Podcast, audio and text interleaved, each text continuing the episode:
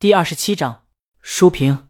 陈姐不是觉得不好，小说看评论反响挺好的，就是这太不务正业了，怪不得下面粉丝评论：你在大魔王推推下能看广告，看小说就是看不到大魔王。别的明星账号要么发自拍，要么发作品，要么发圈内的事儿，就李青宁这推推工作进度没有，就是刚发的送别，外面都传成一曲可封神了，他推推安静如常。不知道还以为是别人唱的呢。李青宁问陈姐：“小说你看了没有？”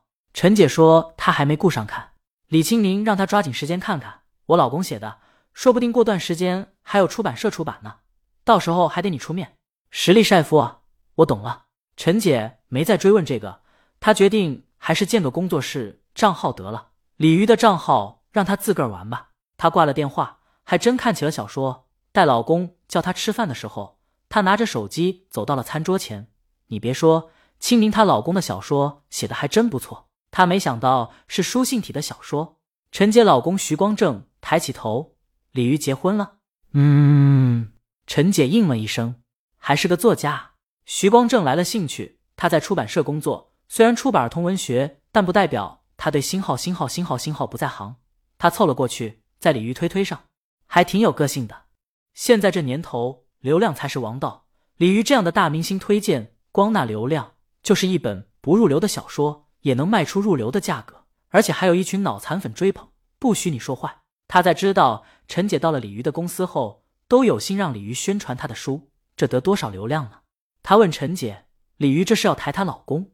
陈姐把手机递给他：“那你是想多了，这是人小两口秀恩爱玩呢，是吗？”徐光正拿过手机，一面吃饭一面咀嚼。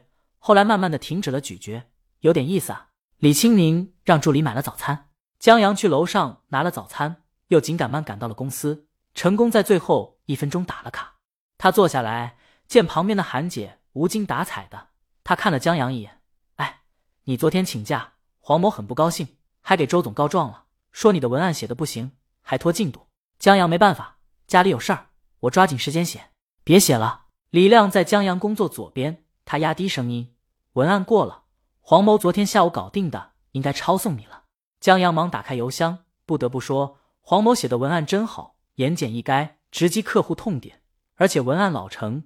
江阳昨天修改的烦，觉得没什么好改的，现在一对比，他的确实上不得台面。江阳在聊天工具中问黄某：“黄哥，文案怎么写的？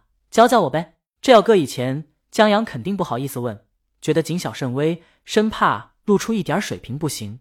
然后让人炒掉。现在不一样了，现在江阳转变过来了，或许是变得自信了吧。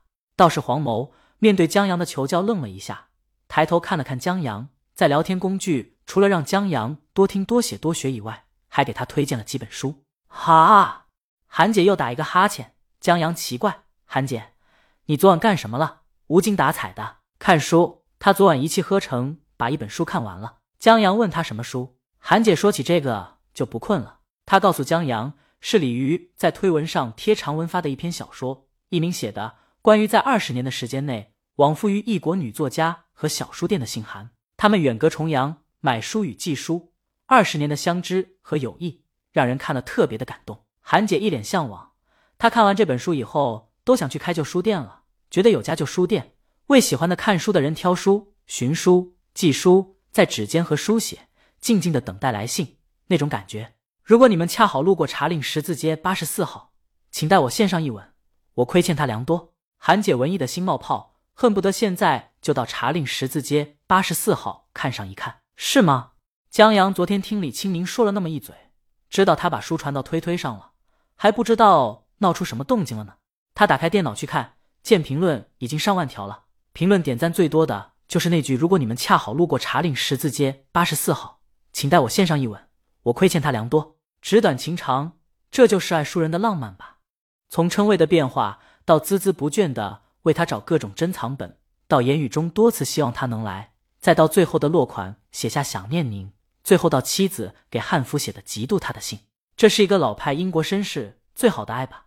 好久没有这种感动了，不是爱情，而是对书、对友情和对人生的爱。海莲和弗兰克一定是相爱的吧？为什么要过度解读呢？太讨厌什么都扯到爱情了。海莲和弗兰克他们是人与人之间的温情，很感动，但无关爱情。谢谢这本书，让我知道遇见一个人，然后生命全改变，不是恋爱才有的情节。